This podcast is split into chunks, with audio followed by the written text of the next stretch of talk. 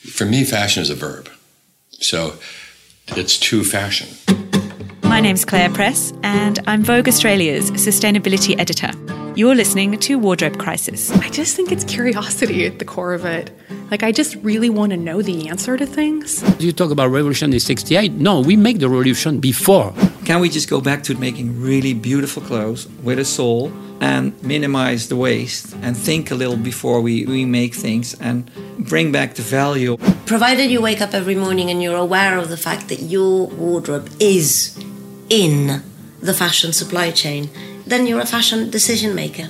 Join me every week as we talk ethics, sustainability, and the business and madness of fashion. From who made your clothes to how they impact on the environment to the politics of personal style.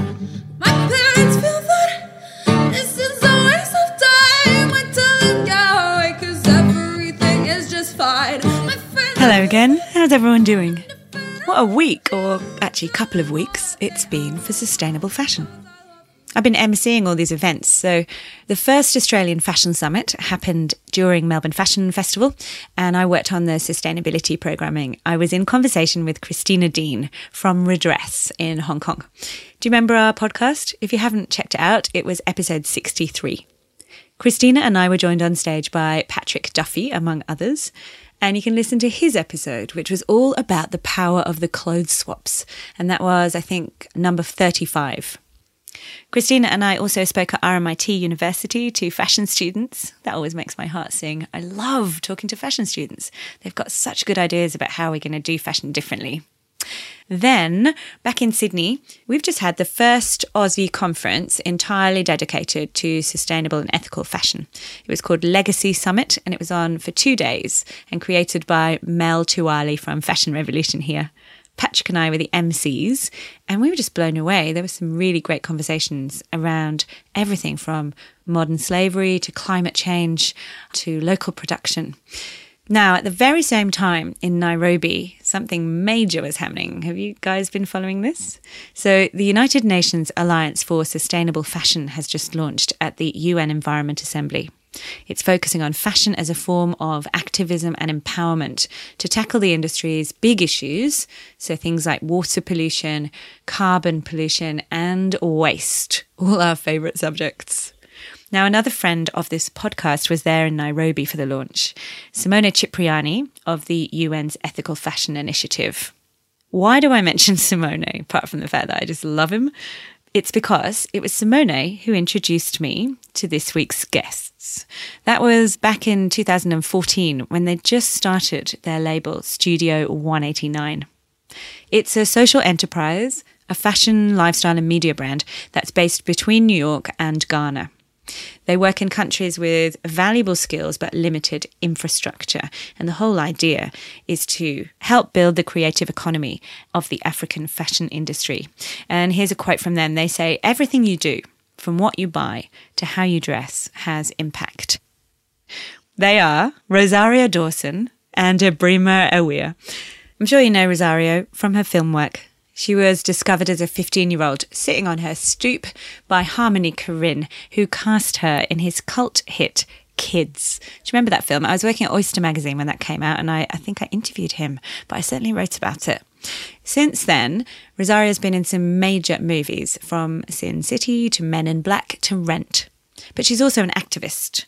Abrima studied business and her background is actually in luxury. She used to work in comms at Bottega Veneta. Her light bulb moment was a trip she made with Rosario to Eve Ensler's City of Joy program that works with violence survivors in the Congo. And if you want to read more around that, I'll share some links in the show notes. You can listen to this episode as a bit of a lesson in how to start a social enterprise with a friend who shares the same values. It's also packed full of info on working in Africa or indeed anywhere with marginalized communities. It's an episode about co creation, respect, gratitude. It's also a story about female friendship and what really matters, and on keeping it real. Rosario Dawson is a movie star who happily flies economy. She's just fabulous. They're both fabulous. This was really, really a fun one for me to record. I think this conversation ups the ante on inspiring. I hope you love it as much as I do. As always, I love to hear your feedback. You can find me on Instagram and Twitter at Mrs. Press. And also, please help me out if you can by spreading the word about the podcast. I'd be so grateful. A very quick shout out to some more of our citizen producers, without whom this series would not exist. Thank you to Kirsten Lee, Elizabeth Rich, Stephanie Jones, and the wonderful shoemaker Anna Julia Forster. And while I'm thanking people, I feel like I'm accepting an Oscar. Thank you to our new patron subscribers. And also thanks to our friends at EcoAge for sharing our episodes. But now, let's hear from this dynamic power duo. Rosario Abrima. Last time we had a conversation was at during Milan Fashion Week at Who Is On Next. What ah. year was that? It's probably 2014, mm-hmm. Right. September. And Studio 189 was showing as part of that showcase, which is all about next gen talent. And you'd mm. come there as part of the Ethical Fashion Initiative with Simone. Mm-hmm. Fabulous. Yeah, that was really cool. I loved how that was all structured and our space and our whole look. It was so still very in the beginning. I was mean, gonna say, only I think maybe a year in. so that was my question. A lot has happened since then. yes. So where are you at with it now? And I wonder if you might like to just sum up the whole vision behind the brand and the label. Studio 189 started as a collaboration between Rosario and I, and the whole idea behind it was essentially to use fashion as an agent of social change. That's our mission. And um, we seek to empower the value chain. We're based between West Africa, Ghana, and the United States, uh, New York.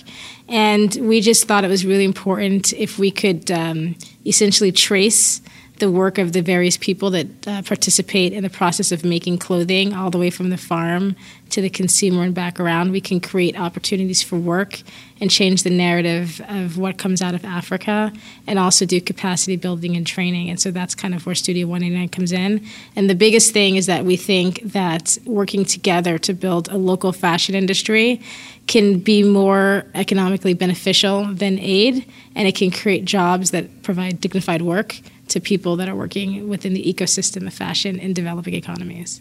I want to get into the story of Made in Ghana and exactly how it is that you work and who you work with. But let's just talk a little bit about how you came to this piece because I happen to know that you worked at Bottega Veneta, right? Yeah. But mm. you weren't in design. No. How did you guys meet? And Abrima, how did you make that switch from luxury and that kind of whole world of craft, which you still apply to this, but from, were you in marketing Yeah.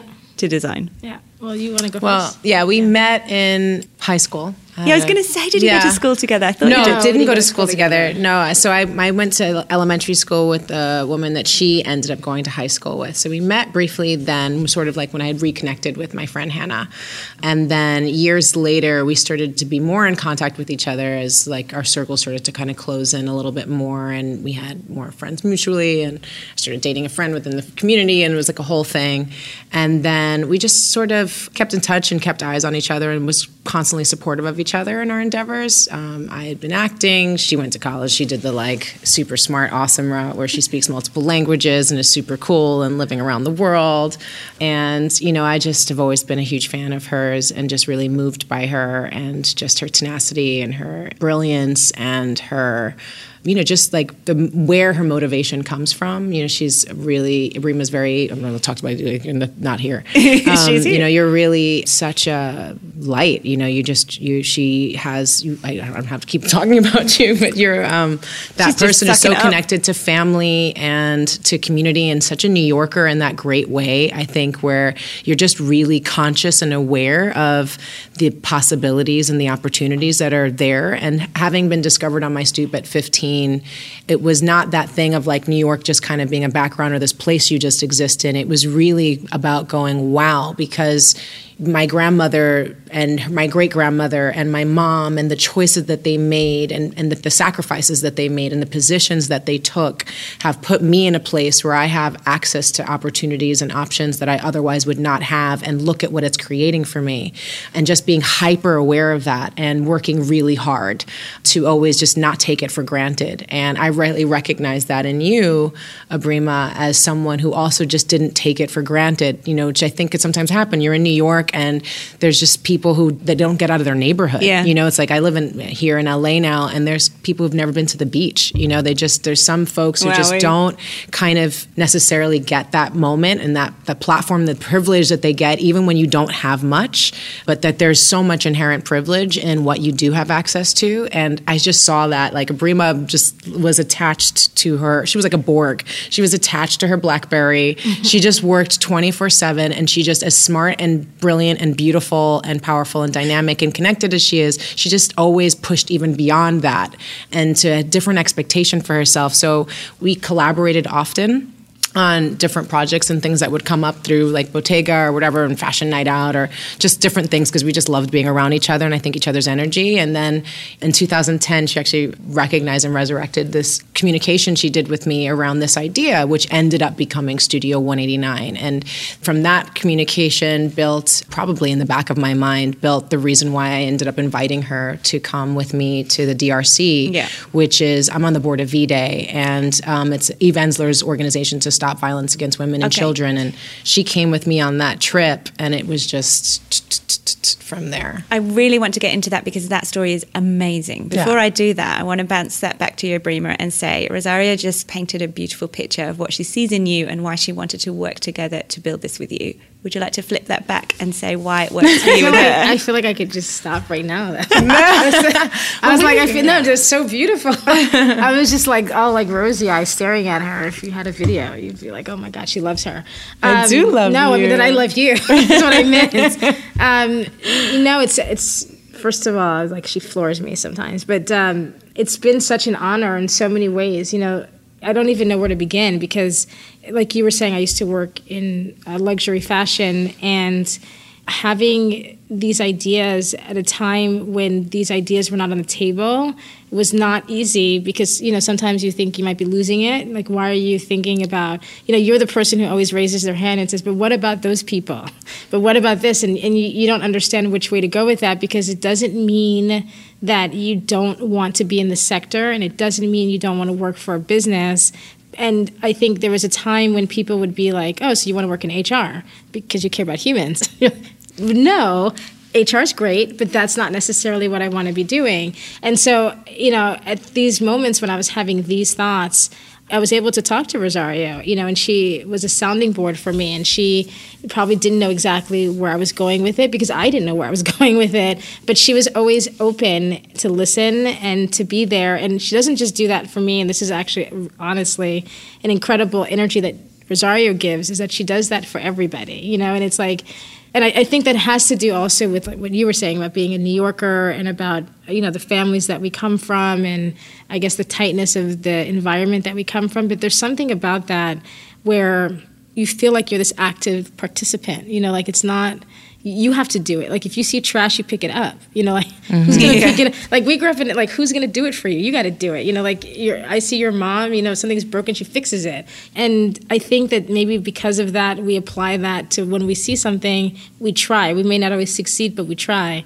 And so at this moment, when I was trying to figure it out, Rosario was there for me and was a sounding board. And then recently, we spoke at the Hague at One Young World, Oh, where I got Amazing. it was amazing. It was amazing. 1,800 young people, 200 countries represented, people doing incredible projects inspired by us. They inspired us. But we also got to meet Mohammed Yunus, who is, you know, the creator of social business and social enterprise, won the Nobel Peace Prize in 2006, creator of microloans or invented the idea of it, and inspired me fully. And to the point where in 2010, I wrote this project proposal to Rosario, and I didn't know what I was. Actually, it's exactly what we're doing in some ways, but I also didn't know what I was saying. I was just saying things, you know, and. Um, but she responded. You know, some people didn't respond. Rosario responded and invited me to the Congo. And, you know, fast forward to the time we've spent together where we've realized we could work together. Rosario's been there to help me through the good and the bad, but also to develop out these ideas. But what I think is so incredible, and I think that there are so few people that do this, especially at your level, because a lot of people would never do this, is that Rosario goes in from the bottom in. You know, like mm-hmm. most people even today who are excited about Africa now, they're coming in, but they come in with a convoy or they come in with the plane and they give the warning and you know everybody's waiting for them and they're standing in a line. Rosario didn't do that. She came in when nobody cared, nobody wanted to have the conversation. You couldn't get somebody on the telephone. She came in with no budget, no anything, stayed in the house. Most people will not stay in the house. They will only stay in a fancy hotel.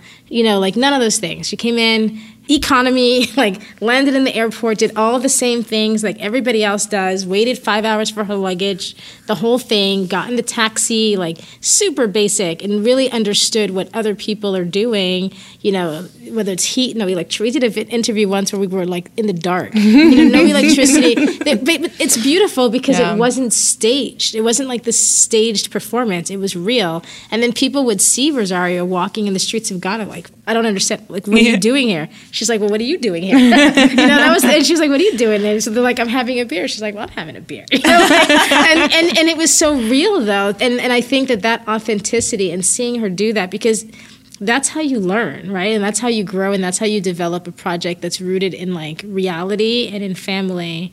And I think that that is part of what drew me to want to move to the Lower East Side where Rosario grew up and that's where Studio 189 was born name-wise and conceptually. So beautiful. Yeah. It's so beautiful. You two are so beautiful. You're beautiful. Ah, it's a beautiful love fest. Let's talk about something that ended up being extremely beautiful but was born out of absolute horror, which is coming back to that story about Eve Ensler and the journey that you two went on to see the work that's being done in the Congo. Yeah, I have to say what's so powerful about working with Eve, just another incredible light warrior in this world, is she brings such creativity and art and beauty to such a horrific conversation that needs to be had. And the narrative is so that it really pushes people out of feeling like there's any way out of it.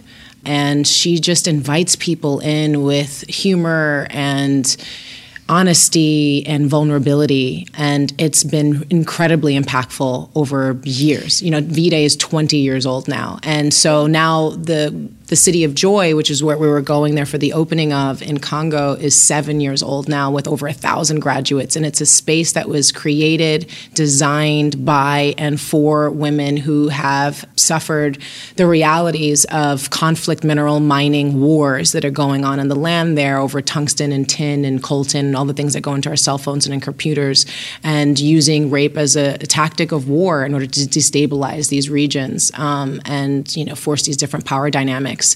And she created this space that these women are you know able to process what's happened to them to kind of create a different pathway out of it by understanding that they're no less Congolese just because they're women and their rights and you know either building on skills that they already have or developing new ones so that they can become entrepreneurs and businesswomen and work in farms and put their own kids through school and just it was you know there's a whole thing of their motto is basically turning pain into power and that was just incredibly impactful Right. for us in recognizing the way that we could take the seeds of this idea Brima had and turn it into something provocative and empowering for everyone across it, not just like here we are with this big idea that we're going to just hand to you, you're welcome, mm. but really create partnership with people who are willing, ready, and able to take things to another level by just by pooling our resources and our talents and our capabilities in order to create something that was bigger than all of us. What does that look like in Ghana when it comes to making the clothes for Studio 189? It looks like lots of things. It looks like starting with, you know, knowing who people are and knowing what their names are. I think that's a big thing. I think Oh, well, because half the time in fashion, we haven't got a clue even where right. anything was made, or That's let right. alone Yeah. Exactly. People half the time or most of the time have no idea who's participating in the making of their clothes or their food. And also, when they think they know, they don't really know even their name. They may know an idea of where that thing is made or that item is made, but they wouldn't be able to tell you the names of the people. And if you interchange them, and it's it's actually crazy. Like if somebody got sick, if somebody died, like you wouldn't, they would just have no idea it happened because you think about it oftentimes like a head count. You know, like I have ten people, twenty people, a thousand people. So as long as if, if you're looking at numbers, and as long as you still see a ten It's people, faceless, it's yeah. faceless. You're like, okay, well, you had ten, you still have ten. Everything must be okay. It's not until you actually go and you know somebody that you might know that you're doing something wrong or something good or that you know whatever. And, and so in our case, what does it look like in Ghana? I mean, it looks like a supply chain. How did you begin to set it up, though? I mean, that's very interesting in the first place. You got this idea, this is what I want to do. Yeah. Well, I first, you know, didn't do it. Um, step one is the, is the part of your brain that tells you that's crazy and you have a job and stay there. And then, you know, step two is the universe that says, okay, that's nice, but we're going to do this instead. and um, so, you know, the Congo was the first time that we saw what sustainability really looks like with marginalized communities. And it was very clear, as Rosario said, that it wasn't our job to go top down, but it was bottom up, and that these communities were existing in so many far out places that you cannot tap into. They really have to do it themselves. And then after that, the Kering Group actually had given a grant to an organization in Uganda called AfriPads that makes washable sanitary napkins for girls that skip school when they have their period. And I became a mentor. And, you know, I had been there for a while, and they, it was the first time that anyone spoke to me about Africa. And I was like, yes, I want to do this. And I went there and I met uh, women, girls, you know, who basically skip school when they have their period, but they were creating this product that was a locally sourced fabric. It was produced locally. It created jobs locally. It was sold locally. Yeah. You know, it was extremely empowering. And it was the first time that I really saw what, you know, a social business could look like. But also driven by women. Yeah, no, it was, mm-hmm. but it was like, and exactly, and I, I just really distinctly remember these these moments when you know you're in the village and you're just there's kind of like nothing there, and you see these young girls walking with you know their husband or their father, and you know the the team is trying to kind of explain the story of these AfriPads, and you know, do you want to try it or whatever, and they're kind of walking past you like I can't, you know, they don't even listen to you, they don't look at you, but they're kind of listening to you, they're mm-hmm. kind of listening to you, but they don't show you, they just walk straight, and then you would see this tiny gesture where somebody would you know tap the woman, meaning her husband or her father, and give her this permission, or where she would make the choice herself.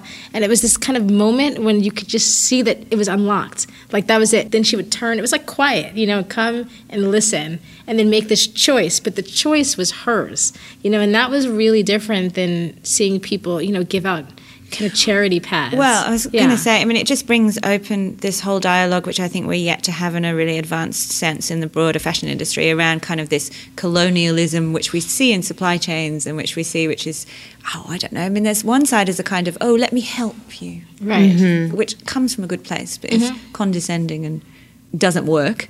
But then the other side, which is just like, we exploit you. Mm-hmm. I mean, those two pieces are very common still in fashion supply chains. It's actually not that usual that you hear from people who are saying, we recognize that there's opportunity here, but our job is to facilitate you to create the opportunity for your own community. Yeah, and I think it's it's an interesting point that you raised because I, I've spent a lot of time thinking about this. It's not easy, it's challenging because on the one hand you, you want to believe that it's possible that everybody can do things on their own and you want to say that, but it's not necessarily always true. It's not easy. You know, like if I wake up in the morning today, somebody's taken out my trash, somebody's solved that problem for me. You know, somebody solved the recycling problem for me. Some my lights are working. I don't even know why they're working. They're just working. I just flip the switch. And can I just say, I know you're always talking about light, because I know that when we first talked, that in Ghana they have loads and loads of power Yeah. cuts all the time, and that's the reality mm-hmm. of living Yeah. and doing business. Yeah, and we're lucky because we don't have it But as we badly. don't think about the light, we just expect the it's light. just there, Yeah, and it's if just you have a problem, there's someone you can call. And if your trash is, you know, there's somebody you can call. Like it's Yeah, if gonna it get breaks, you can go to the store and get something else. And Yeah, like you don't have to deal with all these tiny, tiny issues that make it difficult just to get to 12 o'clock, you know? And so I think that that's why I like this idea of social business because it needs to be business because if we're thinking about the next 100 years, we can't just think about, you know, giving something away and, and not allowing people to do it themselves. But at the same time, if you want it to be sustainable or allow people to do it themselves, it has to be a partnership. You know, like we mm-hmm. got to do this together. So it's not necessarily like, yeah, exactly. It's not that idea where I'm helping you. You know, thank you and goodbye. Do you say? You're welcome. Mm-hmm, thank you and you're welcome. you know, and like, let me, or exploitation. But it needs to be this other area where I respect you, you res- hopefully respect me, And like I recognize there's areas of work that you can contribute that I can't do, and vice versa. Like my phone can't work without your minerals, for example. Mm-hmm. Maybe. You know, so like if that's true, then I should respect you because I want my telephone. You know, mm-hmm. like there has to be an area of partnership that exists. Rosario, what's been the most challenging aspect of building this business? I mean, I think it's the fact that there aren't a whole lot of examples of exactly how to do it. And the ways in which that a lot of folks wanted to approach us to help us would have compromised what we were doing. And so that was definitely one of the harder parts In what ways? especially when you get offers for certain kind of projects or collaborations and monies and like things that are coming in and having to say no. That's really hard because you're getting to know the community and you're recognizing that short term benefit that could come from said kind of agreement, but sticking it out and not doing it anyway. When we were both, you know, oftentimes kind of going, but are we even making the right choice? Like, I don't know. We, there's not a lot of people we can talk to or communicate with to go, was that a stupid idea that we said no to that? But when constantly having each value-driven- other's side. Yeah, and we're, but when that we're going on gut instinct, you know, that's, you know, and, and really kind of go, well, does that feel right? Does that seem right? And we both have had enough. We've worked hard enough and found success in different ways in the, in the industries that we've participated in that we, you know, we have some experience that we can apply. That it wasn't always direct, but we had relationships and people that wanted to support us and got what we. So I think it was just really making sure that we found that, and through malaria and rolling blackouts and floods and Ebola and all of these different things. And, and luckily, I've kind of had that experience a few times. You know, I started a voting organization called Voto Latino 14 years ago, and we're talking about the Latin vote then. When people were like, "What are you talking about and why?" You know, so I, I definitely have been in that space before, where you're seeing something and feeling like you know, vagina monologues being created with Eve. You know, seeing that through her eyes when you couldn't even say the word vagina before. You know, and now we're here at Me Too and Times I Up, but know. you have to have those seeds you have to have those pioneers and recognizing that and so i think for us what was really powerful was even though sometimes we didn't see the landscape so clearly before us we could look back and connect dots that maybe at the time didn't seem obvious but we could see like when we're coming here, we're doing that because we had access to that kind of school and education, and that my mom didn't even have, and my grandmother didn't even have, and my great grandmother didn't have. So, yeah, it makes sense that then this woman that I'm working with and having a conversation with about this possible collaboration doesn't have that either. But how can we create it? How can we envision it? Well, one thing is to know that we are seated in our gratitude that we've already experienced it to some extent. So, if we push forward with the right values and we have the right community that we build around us that does believe and keep pushing us through those dips, then I think we're going to be able to make it. Because it's hard to start a business anywhere in the world. Mm-hmm. It's hard to start, like, you know, and, and actually, in some ways, you start recognizing this is something that we were talking about recently was that, you know, actually here, you're, there's such stricter standards and, and things because it's so set up and it's so advanced in spaces like here in the United States that actually you're much more constricted in a lot of ways about how you can go about doing something, which when you're in a in a different community that's still building a lot of infrastructure, that the creativity and ingenuity and imagination is actually a really key part to it in a way that actually gets a lot more support than sometimes you would find over here because they're just looking for the immediate material financial um, gain. Just before we move on, just very briefly, could you outline the kind of central pillars of how you're set up? So, what you pay, how you make sure that there's transparency in what you're doing, the fabrics you use. When we started, we had one tailor. And then Started with one. Yeah, we started with one. It does. And, and she actually had a small community in a church, you know, and they were tailors and we were supporting her.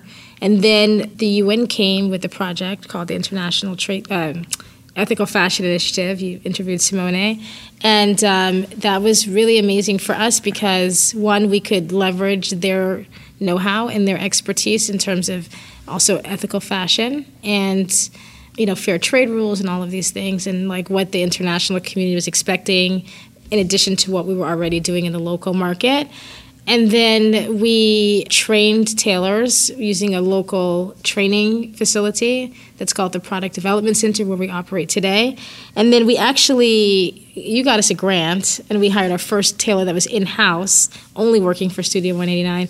And I remember that it was really difficult to get them all to come to the factory. I don't even know if Simone, like nobody would, they wouldn't come to the factory. They were scared of it, you know. And, and today she's actually the factory manager, which is actually amazing. But anyway, um, so we did it very slowly and organically. You know, we, we partner with a lot of people. We partner with USAID, we partner with the ITC, International Trade Center Ethical Fashion Initiative, we partner with the ITC Agricultural Department, we partner with NYU. We set up um, a locally owned village social enterprise in the eastern region of Ghana that NYU gave the grant for, and we taught the women how to make fabrics.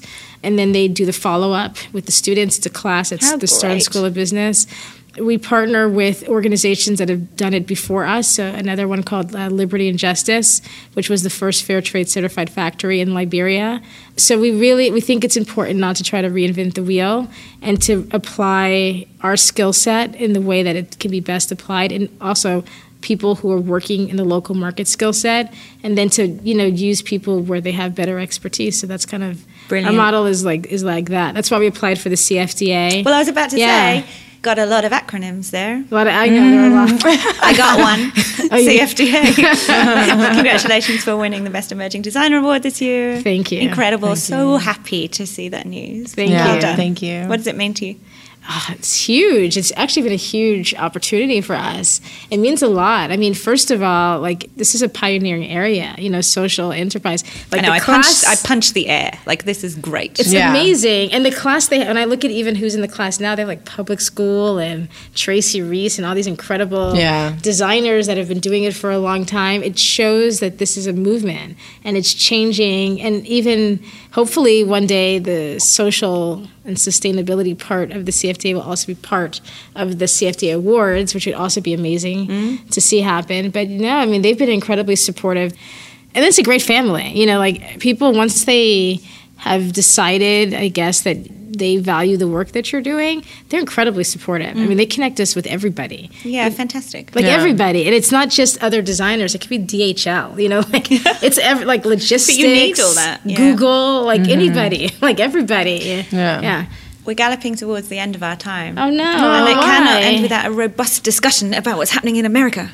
Where do you think we're at with this conversation around fashion as a feminist issue, fashion as a social justice issue, Mm-hmm. when you look outside of the bubble that we operate in and we look at the clash with administrations that don't hold this stuff true? So I guess right now, It's an old model versus new model. You know, I think that it's a more short term or more personal kind of gain kind of model that's existed for a really long time.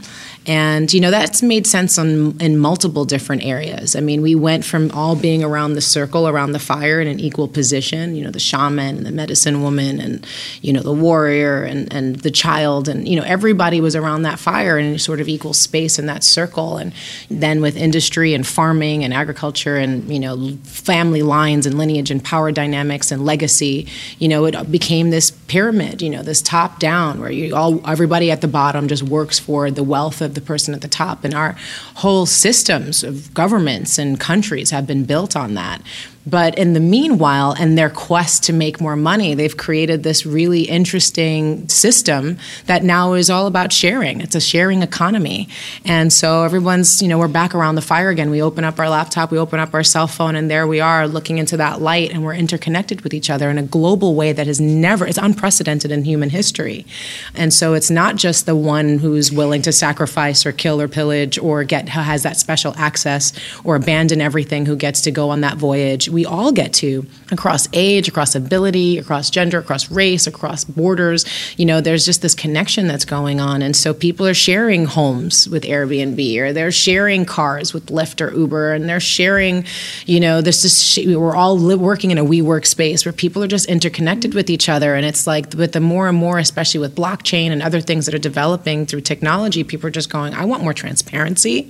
I want more power. You're, you're using all of my data to make yourself more money and make me more vulnerable. And i'm i just don't see why i need to participate in that system anymore. And so i think that there's a really interesting battle that is going on right now that we're in the midst of and we're going to continue to be because the structures as they exist right now are not compliant with the way that i think society is moving towards.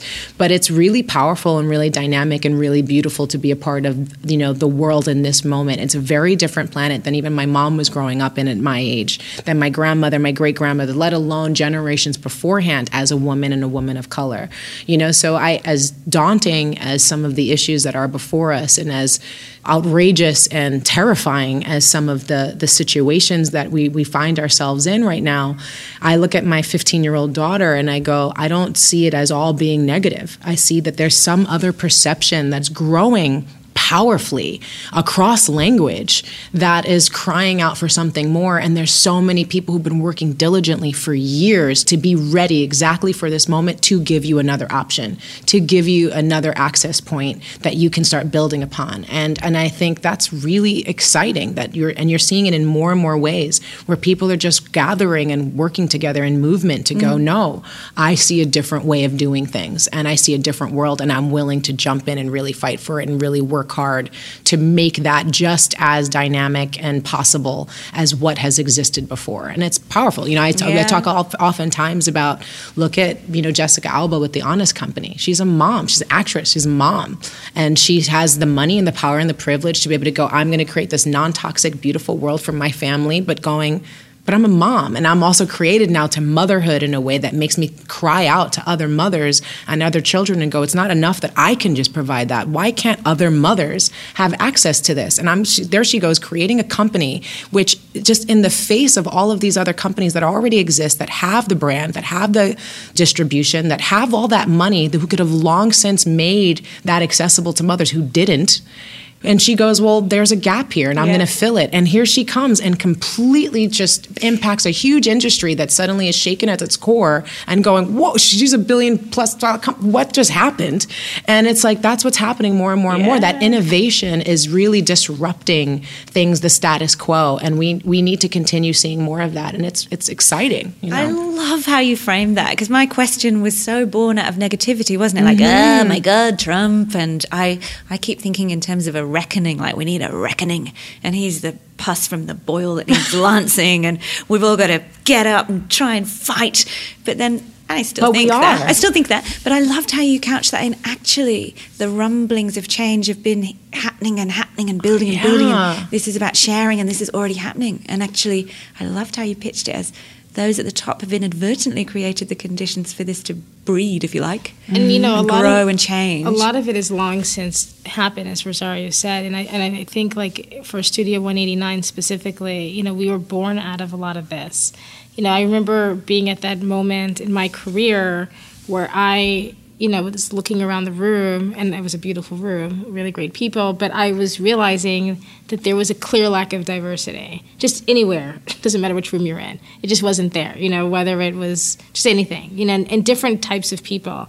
There was lack of diversity on the runway, lack of diversity in institutions, in corporate offices, a lack of a lot of things, you know, and you had this feeling of we always wanted to say somebody should do something about that. Somebody should do something about that. Somebody should fix that, you know. And, and then I just remember getting to this point where I was like, oh, why don't I do like I could do something about this? Do you know what I mean? And that we had the tools to do something about this. And it, I also very distinctly remembering, remembering that you know when we talk about history, we kind of give a lot of uh, weights to someone for doing this great action. So I think people are always intimidated because if you can't Yeah. be Nelson Mandela, if you can't be, you know, Rose, if it's not this big moment, then you're not doing anything. And I was like, that's absolutely not. That's not the case. Like there were so many, we call them like silent soldiers, or so many people that did something that allowed these movements to happen, or that just allowed you the opportunity to go to the hospital or get an education. People like my mother, like your mother, people who did, or even a small, someone who decided to put your resume in the other pile, and they might just be an intern, you know, like whoever, and gave you a chance for an interview, you know, and and that you could play a role. And so I think what that inspired me to realize that I could do something even with fashion and even if small. And then it also created this moment, which is, I think, where we are today. And I think it's the reason why it resonates sometimes with people because we're saying, you know, in all levels of the value chain, whether you're, the, again, like the cleaning lady or the, the tailor or the person who swept today, like your contribution matters and that you have a voice too and you can contribute.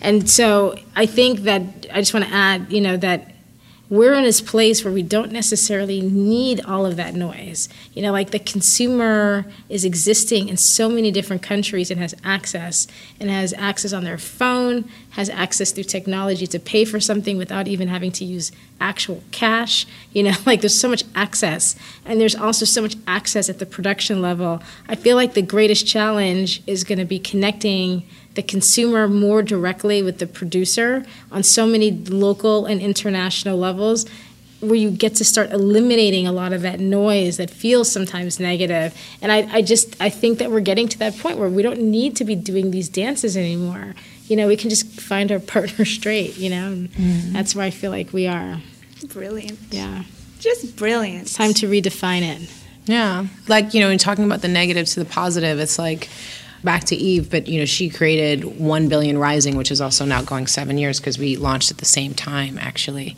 and on purposefully. And, you know, I remember, you know, with 1 billion Rising, that's, you know, to recognize that one in three women will be raped, killed, or beaten in her lifetime. And so that is a terrifying statistic. And she, I remember being on that board call where she was like, I want a billion women to rise in recognition of this. And I remember, like, did she say billion with a B or a million? You know, but she has, she's big ideas. She's done really big, impactful things over the years. And she thinks big. And she, she just is a bold leader and, and, and woman in this world. And she created a leaderful moment by doing the vagina monologues and so many other things for so many years that she could actually activate a bunch of people who were like ready to take it to the next level. And so you go, one billion, well, what are we going to do if we rise up? Or we're all just going to be screaming in the streets, just super angry that, you know, this is what's happening to us? Or go, let's show the world what's missing by having our agency in peril you know? It's like let's dance. And that's what she calls us to do is dance. And i think being in celebration and, and creating from abundance and going no I'm, I'm looking at the problem. I, I, I get it. I see it. And the scale and scope is terrifying. But at the same time I'm immobilized if I just look at it from that perspective. You know, if I look at going, well, what's missing? You know, what's missing is laughter and joy and love and power, and we're capable of it because we're still here, we're alive, we're breathing. I, I see you, you see me. Let's hold hands and let's scream out loud, you know, and smile and laugh and dance in the face of all of this insanity. Because I don't know a moment in time that has existed where it hasn't been a struggle or been, you know, it hasn't been an uphill battle for most of the human beings on this planet. And so, what has gotten us through it has not been about sitting in the corner crying and, and being scared and freaked out and immobile and rendered immobile. It's been going, you know, the sun came out again today, and so I'm gonna I'm gonna feel that vitamin D on my skin, and I'm gonna just turn my face like a sunflower in that sun, and I'm gonna be in that movement and just be in that movement, you know. And I think that's what I, you know, I keep going back to when I hit that moment of depression, you hit that dip, or you hit that fear, is going when you create from that fear and that hate, you just create more fear and hate. It's just that way that it is. And it doesn't mean that you don't look at it, but you can figure out other ways to address it. And rather than just resist in the face of it, how can we persist? How can we get out of just survival mode and get into thriving? Because who knows what tomorrow brings. And I want to look at these issues and I want to be a part, as you said, of the solution of taking a role. But I also know, like, I can't take for granted that I might not, I don't have all the time in the world. So, do I want to be my whole life with a frown on my face, you know? And, you know, I can, I want to achieve with the people that I love. I want to look at them and keep them going and go, I see you, you're doing, Abrima, you're a dope. And I'm so excited to be on this path with you and creating with you. And so when it is challenging, let's sit there and cry and be like, that sucks and this hurts. And then also go you want to let are you eat did you eat something? You need some water? Like get some sleep you know? Like let's care for each other and love each other through these different issues and and make it better already in that moment. And that's how we're going to see our way out of it. And i think that now with technology we're able to just do that in mm-hmm. mass in a way. Like my favorite thing in the world is these like flash mobs of stuff where people just like let's just dance. Let's just like have a moment. Let's just laugh you know like stan lee just passed away and he talked about that when he was younger. He was looking around and he's got his friends and they're becoming these ceos and companies and they're solving all these problems and he's like writing comics and just feeling really daunted by that and doubtful of himself but then just kind of recognizing that entertainment's important and like what he did to imbue just diversity and problem solving and really going everyone has a story and like it's not just so black and white and that there's good in everyone. And don't take for granted that that kid as he says as you're walking by doesn't have dynamic powers. That mm-hmm. there's something in you that just that difference that actually gives you an advantage. And that's something so powerful that you know that's what i want to discover in myself of just go that my agency the, the things that i have there's plenty. I can look at all the things that i don't. But if I build off of what I do and use my imagination, my curiosity, and my power, my, my desire to just try, then something powerful can happen. You know, I'm you going to call this What? dynamic power duo. Hey! when do twin powers activate? Oh, it's getting hard. My parents feel that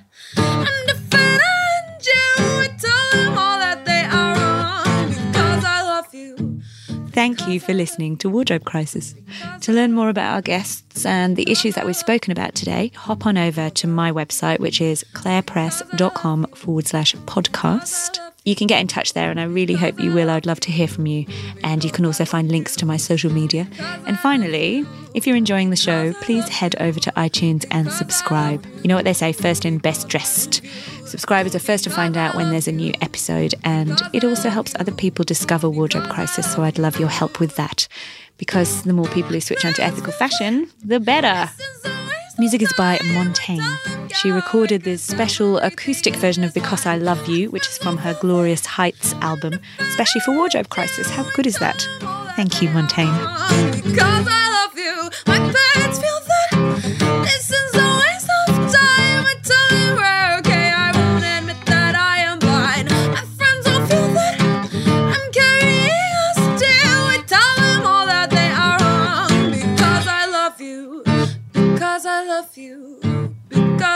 Love you. Because I love you. Because I love you.